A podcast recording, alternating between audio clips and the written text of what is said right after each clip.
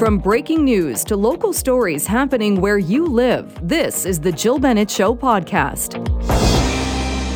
Good afternoon. Thanks so much for being with us. Coming up, we will get an update on what is happening with those devastating fires in Hawaii. We are starting the show, though, with an alarming story about a Vancouver woman who went to VGH seeking help for suicidal thoughts. And she is telling her story about what happened as a warning to others and as a plea for things to change. Joining me on the line now is Catherine Mentler. Catherine, thank you so much for being with us.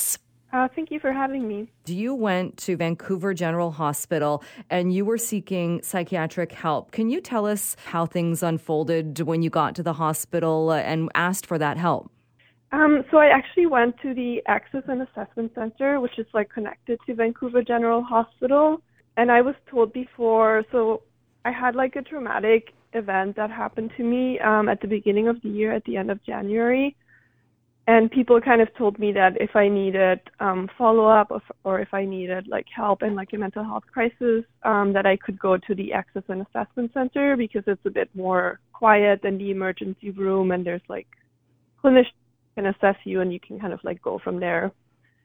Um, so the way it works is you arrive and you like fill out this form with kind of like what's going on, and then a clinician takes you into a room kind of for an assessment um, and the clinician would then decide if they can like help you with any like follow up plan or call like an on call psychiatrist um, or what what happens after kind of.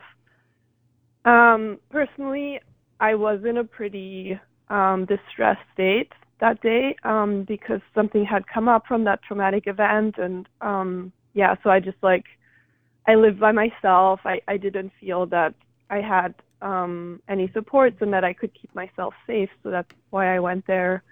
And I was actually prepared to like possibly be admitted to the hospital to stay for a couple days to maybe like just um, you know get back to like a a place where I feel like safe by myself. Mm-hmm. Um, and so then we went into the room with the clinician, and actually it was like a really friendly conversation, and so I really felt like opening up. Um, and I talked about what happened. I also talked about that throughout my life. I've like had um, episodes of the, of depression, episodes of anxiety, um, episodes of self harm, um, as well as like suicide attempts in the past. And um, I kind of said that um, sometimes I feel like hopeless that I will never feel better or that I will never feel different. It was kind of like a vulnerable moment of sharing that. Mm-hmm. Um, and after that, um, the clinician, like out of nowhere, asked me if I had considered MAID, and it even took me some time to like understand what she had actually like asked me right there. Then she also told me the story about um, a patient um, that she had um, seen years ago that had concurrent like mental health disorders and um, physical symptoms and whose life sounded like it was challenging and that person um, had drowned in a river. However, there was never a mention that this person wanted to die, that this person had attempted um, suicide, that this person had a wish um, for assisted dying or dying at all, or if what happened was an accident or something else. And uh, the clinician concluded the story by saying that while this is sad, this was also like a relief that this person passed away. And I found the story really disturbing. Um, I think because I was in a crisis myself, it kind of like I didn't have um, the energy at the moment to really properly react. But I, like inside myself, I was like, very distraught just from like an ethical and moral standpoint that someone else would make like a judgment about another person's life and whether that life is like worth living or not like no matter if the person struggles or not. I like yeah i think that's just very um questionable. And then um we also talked about the times that i tried um or attempted suicide and um, which for me was like overdosing on medication um, and one time I actually ended up um, waking up in the ICU at Vancouver General Hospital, and I was actually very moved at the time um, about all the doctors that like helped save my life that night.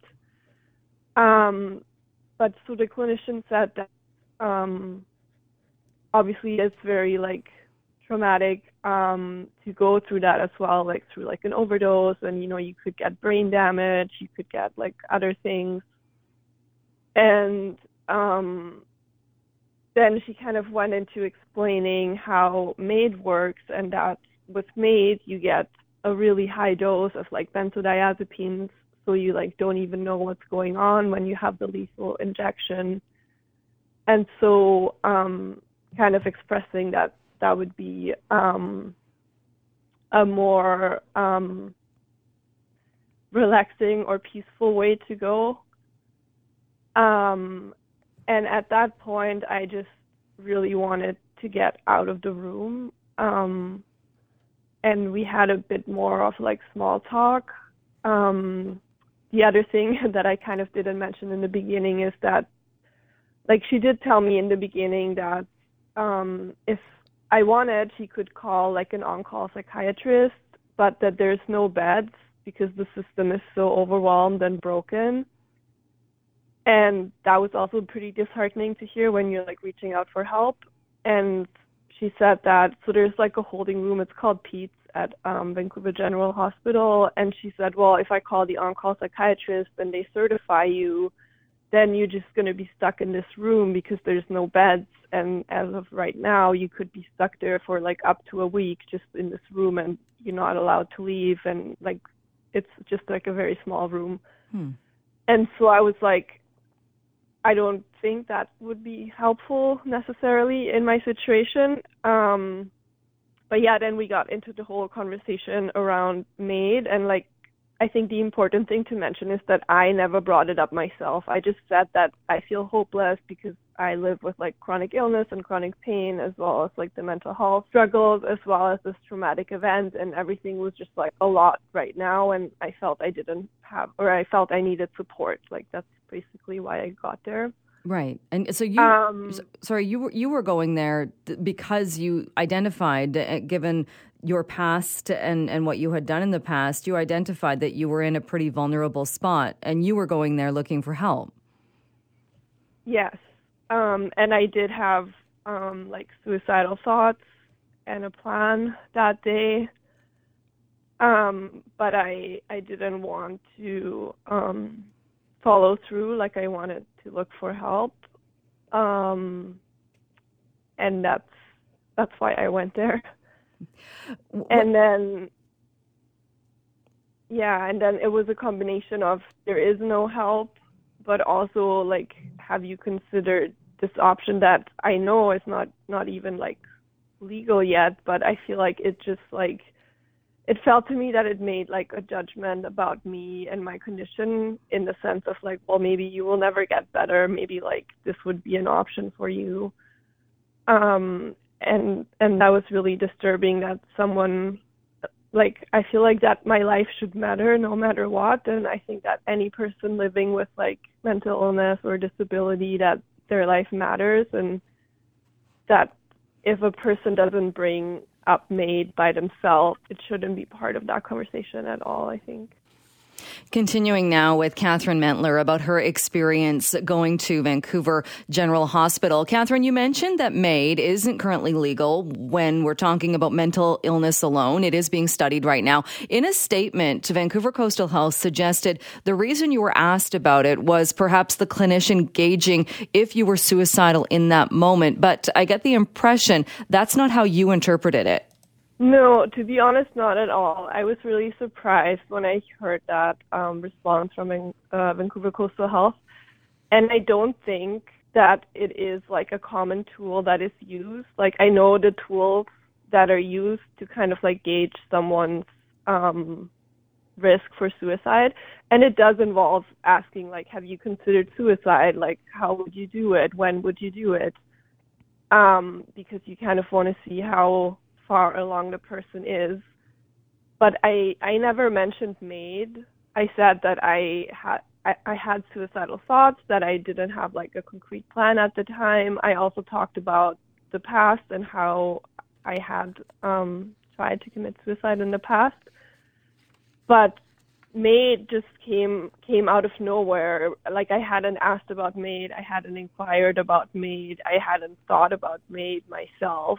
And I do think there is a difference because I came talking about like myself, but then I feel like the agency from MAID is kind of like like for one there's kind of like a power differential between me and an institution. And you know how MAID would would take place um and i and and i think just like in combination with like the story and with like also telling me how like in in specific details like the medications that would be used for MAID that was very disturbing for me. And i just left feeling that that this person kind of like made made a judgment about me and my life and and whether it's worth living. And that's that's what's been haunting me afterwards and they also mentioned like oh yeah i talk with a lot of people that come here about MAID but then i feel like that like opens up the question. So this is a place where a lot of people come that are like having either like suicidal ideation or suicidal thoughts or in are in some kind of like mental health crisis. And it's like should you be talking to these people about MAID which for one isn't even legal and two i think that even in the cases where it is legal right now it can only be brought up by the patient if they are considering it and in general um i have had many suicide assessments but people don't usually go with me over possibilities to die um it's more about like giving the person hope um, and finding like ways to support the person. Right. How how did you leave things then? As far as again, you went there for help, for that support, uh, hoping to to deal with what you were feeling and, and some pretty dark thoughts that you were having at that time. How did you leave things? As far as did you end up getting the help that you needed? Um, no, because I didn't. Um, I guess since they already told me that there is no beds and there's no availability, um, I think already back then part of me was like, okay, I don't think I'm gonna get help there today. Um, what they offered is like that they can give me a phone call the next day. Um, but I think after the conversation took that turn with MAID, I just like started to kind of like panic and I just wanted to get out of like that room with that person so there was a bit of small talk and I left. Um, and I just like went home and slept. And then the next day I remember waking up and just feeling like screaming and crying because um I I, I just felt like I I asked for help about suicide and someone like in detail explained to me how um you know medical how I could go through like medically assisted dying and I went there to live and and I think that's also the thing I've been reading some of like the comments from like the news stories that came out and I don't know if people who like don't have depression like don't understand that depression is also a thing that like comes and goes like it's like you go through phases of depression but it doesn't mean you don't have joy and you don't have those other things in your life. And so recognizing that, I recognized I was in a crisis right now and I needed help, but I, I did not intend to like end my life or, or think about um, ending my life in, in that way. And I think that even if I struggle with chronic depression or chronic suicidality in my life, that my life is still has has worth and value.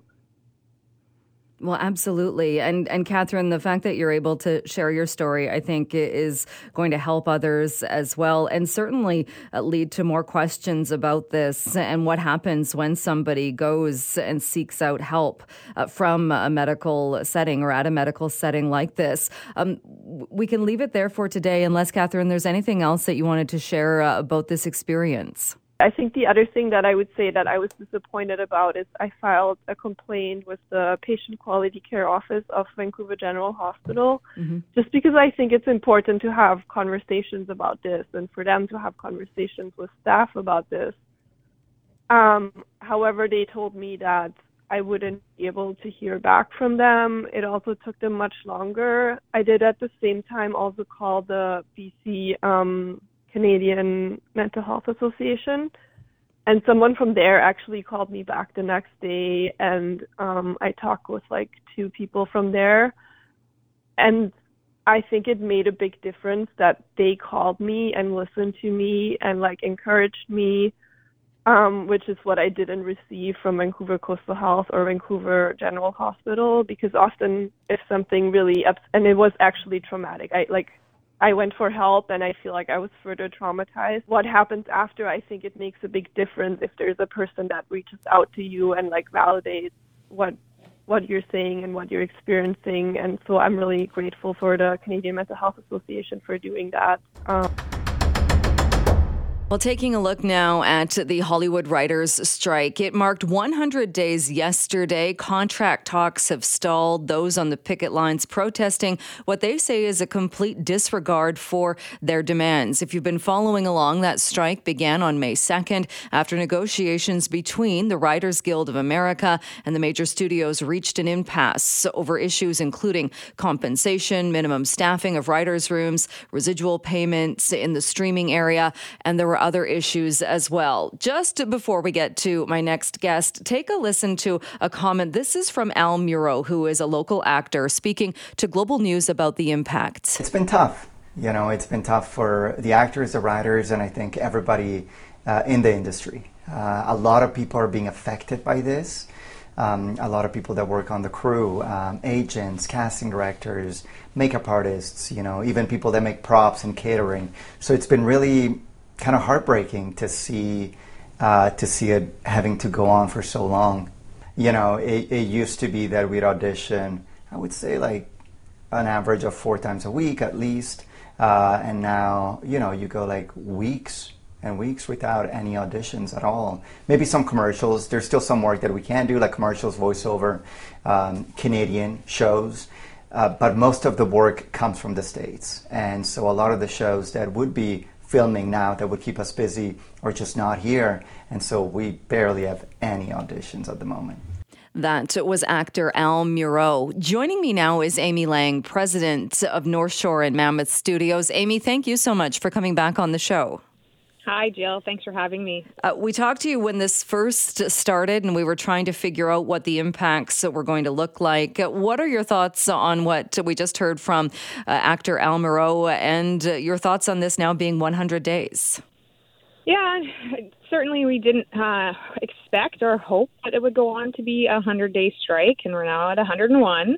Um, but there is positive news in that they AMPTP just re- announced that they are actually headed back to the negotiations table tomorrow. Well, that is positive news. So, does, does that give you some hope that there there might be some common ground enough that they've at least agreed to start talking again? Yeah, absolutely. It gives hope. I mean, uh, I guess there's no movement when they're not talking, and so it's great to have them back at the table because I think there was concerns that it may not uh, get to this point until maybe towards the end of August. And as Al said, everybody wants to get back to work, and, and everybody is feeling the impact of this, certainly. What has it been like for you uh, this 101 days? Well, I think back in May, we said, you know, this will have a different impact depending on where productions were at, and the longer it goes on, uh, the more it will be felt. And certainly from you know, local cast and crew to vendors and the, the ecosystem in, at large in the film and television industry now feels it because productions are basically at a halt and we have 90% of our um, those employed in the industry out of work right now. Was there talk early on, or, or, even more recently, of, of some kind of workaround in bringing some of the work to Canada, and and that there could be a, an exemption, or that some of that work might have shifted during the writer's strike? Well, I don't think there's necessarily an exemption, but there was some waivers that were granted, and there's you know that hasn't really been to a volume where that will really affect um, the impact of or lessen the impact. So I think in general, no, there's not really a workaround. We're all just trying to make sure that they come to, you know, a resolution as soon as possible, and so that we can everybody can get back to work. And if there is a resolution, and again, that's positive news that talks are going to resume, how long do you think will it take to get things back up and running and to, to kind of move forward from this? Oh, well, that will also depend again on where productions are at in their life cycle. So those who have had to, I know, quote unquote, pen down and and their you know stages are locked up, they, they can get back to work. The you know within the next couple days. Those uh, productions that are slated to come here in the fall may get pushed out a few more months, which you know hopeful that's not. But it, it really just depends on where the production's at in their cycle. And the, we're talking about the 101 days of the writer's strike. We know that there were also actors with the Screen Actors Guild that went on strike in July. Uh, some of the same issues there as well. Uh, what about the impacts of that as well, in addition to the ongoing writer's strike? Well, I mean, the dual strike certainly is what really is is uh, forcing productions to put their you know cameras down because the without the actors they can't proceed. So certain shows that were potentially written could have could have seen through their their shoot cycle, but you know without having the actors, that makes that's obviously a, you know a no go, and they have to pause until this gets comes to resolution. Both sides of them of the of both unions have you know complex issues, and so I know they're working really hard to make sure that they get what they need, and you know that both sides of the table um, find a common ground. What has it been like? I, I know you touched on this, uh, but but the fact of I guess work that was already kind of underway, uh, with things grinding to a halt. So what what do people in your position do? Well, in my position, we certainly have to we you know kind of button down some of the costs that you can, and you you know productions are still there, and some are paying what they can to keep the lights on, I guess you could say, and some are necessarily not able to continue to do that. So it really just depends on um, what production you're dealing with, what facilities you might have, and, and where, again, where they're at in their production cycle. Right, because uh, keeping the lights on, I would imagine, and keeping people employed when these strikes are bringing things to a halt, that's got to be expensive. Yeah, absolutely. And I mean, and this is on, on all fronts, not just, you know, facilities, but, you know, all the vendors, the small businesses. I mean, I think it's not necessarily well known that the film and television industry is a huge supporter of small businesses. And, and you know, when something like this happens for 100 days, this prolonged, you know, beat on, on their income is will affect them absolutely so it's really important that when we get back to work we get these small businesses back up into our ecosystem so that we can continue to have them there at the end of this. And when you talk about the small businesses that are impacted by this, what what kinds of businesses are feeling this the most? Well, certainly suppliers. Um, there's there's catering, there's food vendoring, there's costumes, there's um, recycling industry, and you know you name it. It, it touches a whole um, broad spectrum of small businesses. So it, it's uh, it's certainly something we want to keep an eye on. Uh, you're right. That is something uh, too that you don't think about, kind of that ripple effect on how many mm-hmm. different different businesses are impacted. Uh, do we also tend to downplay, or maybe just not not be aware of, of how big of an industry it is in Vancouver, in BC, and and how much we do depend on those dollars coming in for, for all those different parts of it here in Canada? Yeah, absolutely. I, I think it's a um, definitely an underestimated uh, industry in BC. And so, for example, it's 80,000 um, employees in BC, and that I believe is larger than fishing, mining, forestry combined. So it is absolutely a very large industry, and so the longer this goes on, the the more this will be felt. And I mean, depending on on what is going to be agreed to. At some point, there need, there will need to be an agreement. This can't go on forever. But again, some of the issues that I, I mentioned, and we, and we, talked about this before, as far as compensation, staffing in writers' rooms, residual payments. When we're talking about streaming, uh, do you think that that depending on what the the the agreement is when the two sides figure out uh, an agreement there, will it change the industry? No, I, I think the industry is changing on all other fronts, not necessarily driven by these two uh, labor issues. So it, you know, Hollywood's gone through a huge disruption, and so they are certainly still trying to figure that out, and, and that's you know still to be seen. And so it's a, it's a bit of two sides. It's it's definitely a labor movement, but it's also definitely the industry itself is going through incredible uh, change and restructuring and you know transitioning from linear television to streaming and what does that look like for you know legacy studios versus streaming studios? It's very different. So i don't think necessarily that like like i said the labor issues will change the industry but the industry is changing on its own well, uh, Amy, uh, like you said, it's some promising news that talks are at least going to start up again, and uh, both sides have agreed to do that. Thank you so much for joining us, and hopefully, next time we talk, there will be some more positive news in this dispute. But thank you again so much for your time today. No, absolutely. Thank you. Right now, we are talking a little bit more about the expansion, the improvements that are being made to Highway 1, specifically through the Fraser Valley. You might recall earlier this week, we were talking about this because several chambers of commerce representing Fraser Valley businesses, this includes the Abbotsford Chamber, the Langley Township City chambers, the Mission Chamber, and Chilliwack have come together saying they would like to see an expedited completion of the Highway 1 expansion project, saying that that is needed to bring better transportation capacity to the region. And this was just part of what Corey Redekop had to say. He is the CEO of the Greater Langley Chamber of Commerce. There's the plans underway now for what's going to happen from 264th all the way through to Abbotsford and into that Highway 11 connection with Mission. Um, and then they're starting to plan plan for the next piece out the Chilliwack. And what we're saying is is that's great, but we, we need these these expansion plans are critical, uh, but they can't come soon enough. So we want to see the province speed up if there's preloading that has to be done, there's design work, planning, procurement, anything that we can kind of get done and off the table, so that when we actually can hit uh, hit rubber hit road on this, we can get it done sooner um, is better because uh, our members, the business community, your listeners, everybody knows Highway One is, is grinds to a grinds to a halt for much of the much of the day, and it's really holding back the growth and the potential of the whole Fraser Valley region. Well, joining me now is Dan Coulter, Minister of State for Infrastructure and Transit. Dan Coulter, thank you so much for taking the time today. Yeah, thank you very much for having me. Uh, Corey Redekop, you just heard Corey uh, Redekop, CEO of the Greater Langley Chamber of Commerce. Uh, he certainly was echoing what the other chambers have put in writing in this letter. How do you respond to that plea saying people are stuck in gridlock and this project needs to be expedited? I mean, you know, I agree with the regional um, chambers of commerce about um, the improvement of the Highway 1 corridor. I myself, I, am actually an MLA uh, for Chilliwack.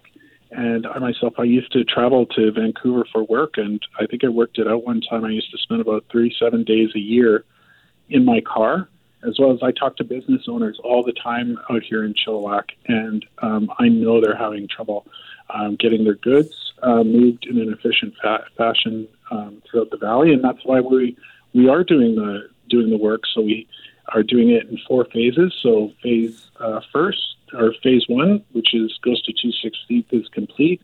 We're now working on phase uh, two, which goes from 216th to 264th. I know a lot of people will have noticed the Glover um, overpass is being uh, built up, thankfully, so it won't be hit by overheight vehicles. And then um, three, we have 3A and 3B. So 3A will be from 264th to um, Mount Lehman. We're already putting out the tenders for uh, the uh, advance works on that piece. Um, and then 3B from which goes from Mount Lehman to Highway 11 or the, the Sumas Prairie. Uh, we'll be putting out tenders for advance works um, on that piece um, by the end of the year, and so that you know that advance works will include median soil removal and tree clearing, as well as uh, preloading, which is what Corey Redekop was talking about there. And uh, I think people understand it is a huge project. It is a very lengthy piece of infrastructure. But uh, as you mentioned too, you know what it's like to be stuck in gridlock and be stuck on that highway every day. This has been happening for years. Why is it taking so long to get these improvements made? I mean, you know, it, it, like you like you said, it's a lot of work. We've we've committed to doing the work, and we're going to get the work done. Um, we're not just putting, you know, it's not just as easy as sticking a lane on the highway. We're doing more improvements than that. We're obviously raising um, overpasses so that trucks don't strike them, over high over high loads don't strike them. Um, you know, um, I've seen the renderings for the section through Abbotsford, and and we're adding you know on the shoulder bus lanes. We have uh, climbing lanes for trucks when they're going through up hills. Um, obviously, the HOV lane, and then we'll also have a parallel uh, multi-use pathway. So folks who uh, want to, uh, you know, cycle or walk or whatever will be able to do that as well. And so it's not just as easy as just sticking a lane on the highway. We're doing a lot more work than that. This this infrastructure is going to last us a long time, and so we, uh, you know, we want to make it so that it does last a long time. When we talked to uh, Corey Redekop earlier this week, a caller uh, called in and said that uh, he had heard, or it was his understanding, that there had been some kind of a disagreement or something had happened that one of the contractors had stopped working and that that portion of the work wasn't being done. Have there been any work stoppages? Not, not as far as I know. No. So as far as the work that that's going on now, it's it's on schedule, and then what's proposed, what was planned, is still going ahead. Yes, as far as I know.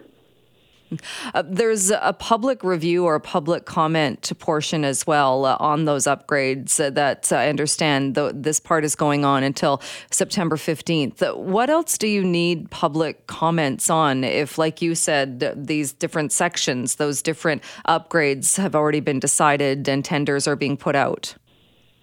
Well, you know, not the entire. I mean, we're putting out tenders for pre works right now on those sections of highway.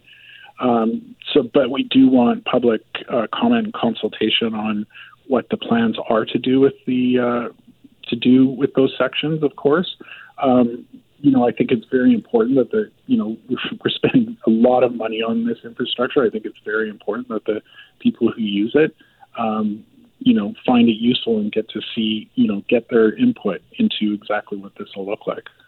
Right, but but I mean, I would imagine that there will be a lot of people that want to uh, weigh in on this, that want to join this conversation. But I mean, you know what people want. People don't want to be stuck in gridlock. They don't want to be stuck on the highway. They want to be able to get to where they're going. They want exits that are more convenient, are more uh, uh, that there are more exits than say going 50 kilometers before another exit. I mean, I mean, you must know on some level that there are there are the obvious things that will bring huge improvements to not only residents but also businesses.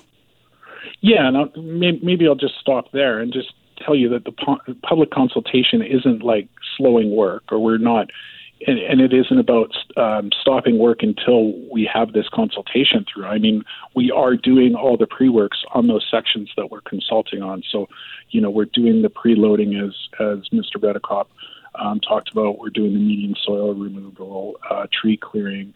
Um, there'll be some property acquisition that will need to happen. Um, a whole number of things that we that we're going to be um, going to be doing um, as pre works on that section of road. And, when you say property acquisition, is is that homes or properties that are close to the highway? Um, I'm I'm not sure all the pieces that need to be acquired but uh, there will be some, um, definitely some requirement to do that. Always is when you uh, when you widen a road.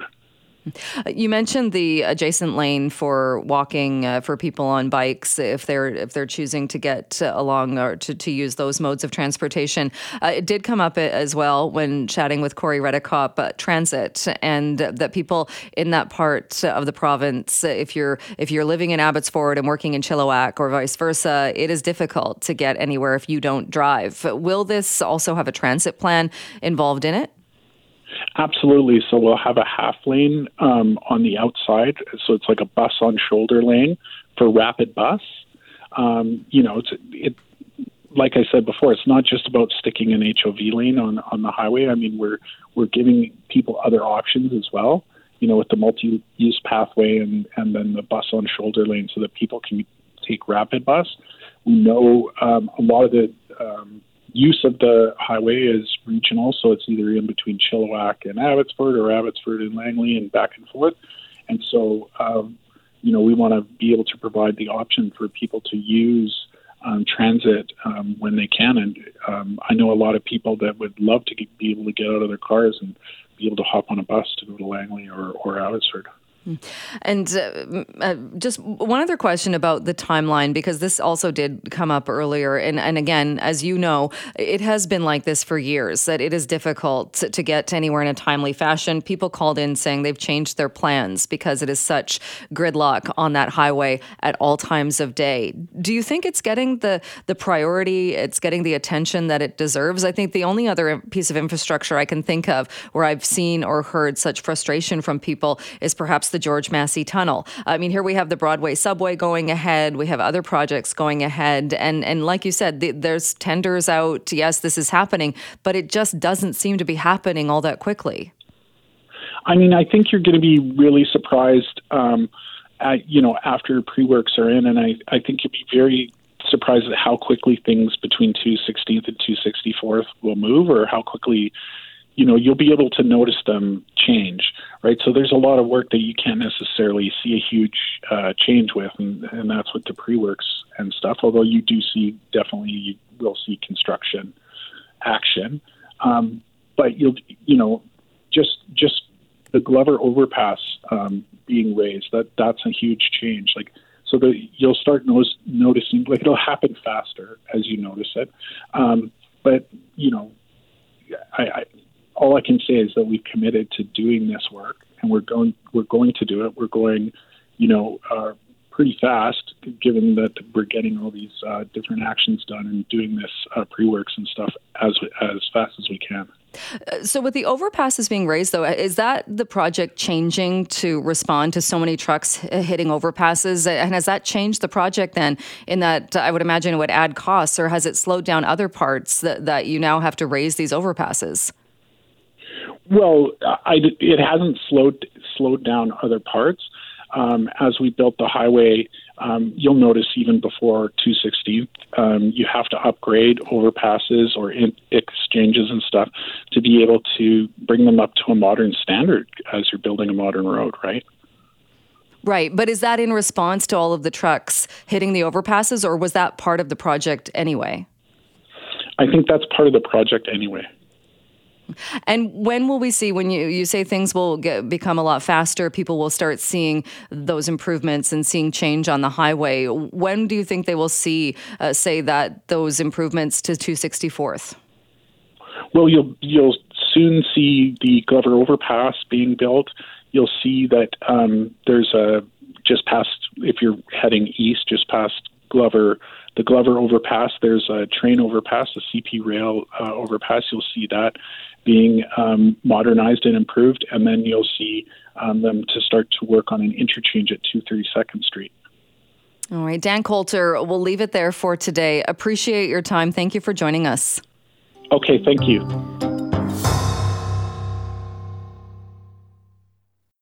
As you've been hearing, and if you've seen the images, pure devastation in parts of Maui because of wildfires. And as you just heard there, at this point, we know at least 36 people have lost their lives. More than 11,000 people have been placed under an evacuation order, and it has been declared a state of emergency. Well, joining me now to talk more about what it was like being there when these wildfires were burning, uh, most uh, just uh, just uh, in these last 24, 48 hours is Jason Fisher. Jason, thank you for taking some time to talk to us today. Oh, hang on one second. I can. There you are. I can hear you now. There we go. I'm going to take you off of the uh, car phone. All right. Uh, Jason, thank you for doing this. I understand you've just returned back from Maui. So, can you tell us what it was like? Uh, you know, it's um, the the amount of uh, when when you're driving and you see the winds and the power lines down and you, and you don't quite you, you, just look at it and go wow that that looks you know that looks bad. They're gonna have to replace that. And you don't quite connect it through until you're until you're in front of a, a police rolling roadblock that's turning everyone around. And you see the flames in front of you and the smoke beside you because it's coming up the hill. It, it's um it's it's quite uh, it's fast and it's it's quite sobering and and and, and you, you start to get a little scared. You you're aware of how how bad it is uh, at that point. I understand too, and uh, just what you've gone through and what your family has gone through in the past few days. There was actually a fire at your townhouse complex here in BC. Uh, you yeah. you then left. You had already had this trip planned to Maui, and when you got to Maui, though, it sounds like there wasn't a whole lot of information or a lot of clear communication. No, there re- there really isn't. It's um, I don't I don't know what what the point when you get there and you realize that all of the info is being shared by Facebook. On on Maui has got a, a, a website uh, or a Facebook page called Maui twenty four seven, which is what the police send you to, which is which is fine, I guess. But a, a whole bunch of locals either didn't have their phones or had lost cell service, so you're getting no communication from anybody, including the Red Cross at the at the two shelters we were sent to they they knew they knew nothing.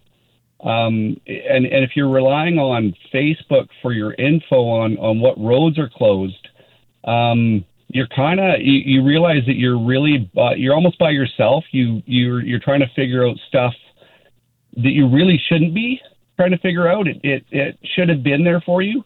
Um, uh, and at some point, you know, you, you end up just following lines of people that are clearly transferring from one shelter to the next. And then at, at one point, we missed our turn to get to the to the high school shelter.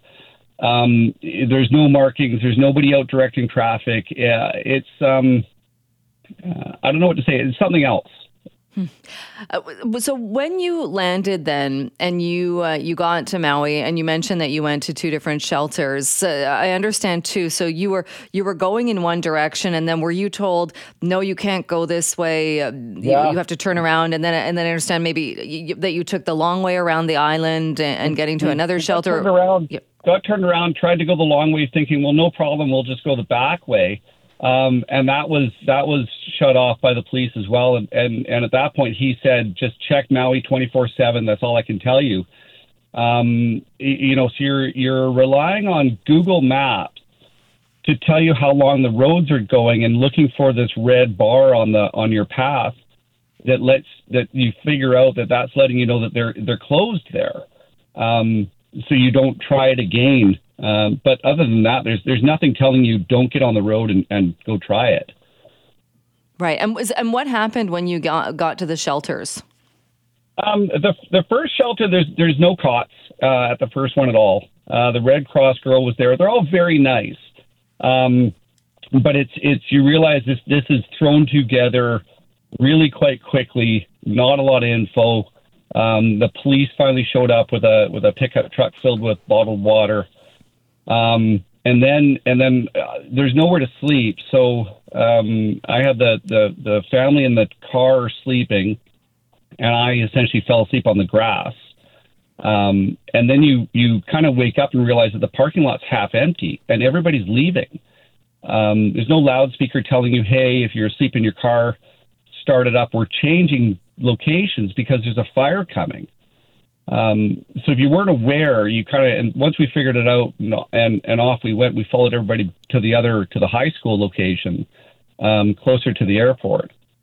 That was set up a bit better um, for sure, and and they had food coming in um, from what looked like the local Safeway, uh, which was good. The only the, the and again the part that kind of strikes you when you're in the middle of it is a few things. You see how, how everybody's quite caring. There's nobody hoarding food, there's nobody hoarding water. People are taking just what they need, um, which is quite it's something else to watch. But then you look at the food that they've sent, and it's all of it's all of Safeway's day olds. Um, you know, everything had 50% off stickers on it. The feminine hygiene products had 50% off stickers on it. And and you're you're kind of like, you know, if if Playtex knew that you were sending, you know, you were out of feminine hygiene products, they would just say just send cases. So it, it just uh, the communication I think on on their end seemed to be I don't, stuttered, half you know haphazard. It just they, when you see the food and, and there was some stuff that was new and the bunch of the fruit was, fruit wasn't new. Um, you know, and you kind of realize that you're just you're picking you're taking just what you need Right. And I leaving mean, the rest for other people. was that likely though? Because this happened so fast, and suddenly they were dealing with a town that was destroyed, and people literally Entirely yes, for jump, sure. yeah, jumping into the ocean and try, and trying to survive this this disaster. Yep. No, for sure. It's it's like I said. There's there's parts of it you look at and go, okay, that could have done you know been done better. The other part, the the it did strike me. It, it wasn't like I expected it to be like COVID when I was walking to the gym, where people are hoarding toilet paper and water, and you know we all remember the scenes, and it wasn't like that. People were opening up cases of water, taking two or three. Hmm, Well, that that is good to hear. Uh, how were you able then? Did, did they tell you go to the airport or uh, get out No, of here? we- how we- did you? We slept, in the, we slept in the car there, and we were constantly checking the Google Maps. Um, by the morning, by about 5 a.m. or 4 a.m., we had kind of made the call uh, to ourselves that this is this is unworkable because you start seeing the, the the news kind of coming in, trickling in. Um, we contacted our our VRBO host, um, uh, Bob from HomeAway, and and he he issued a full refund um, for it because clearly we couldn't get there, and he just canceled everything. Um, and then we started we started looking at flights um, to get out of there or hotel rooms to stay that even that night just to get a hotel room. And the the um, the hotel rooms, of course, there's not that many, and they're booked already, and they were booking up more. And the and then you you realize that the algorithm for the hotel rooms is kicking in, and the prices are climbing.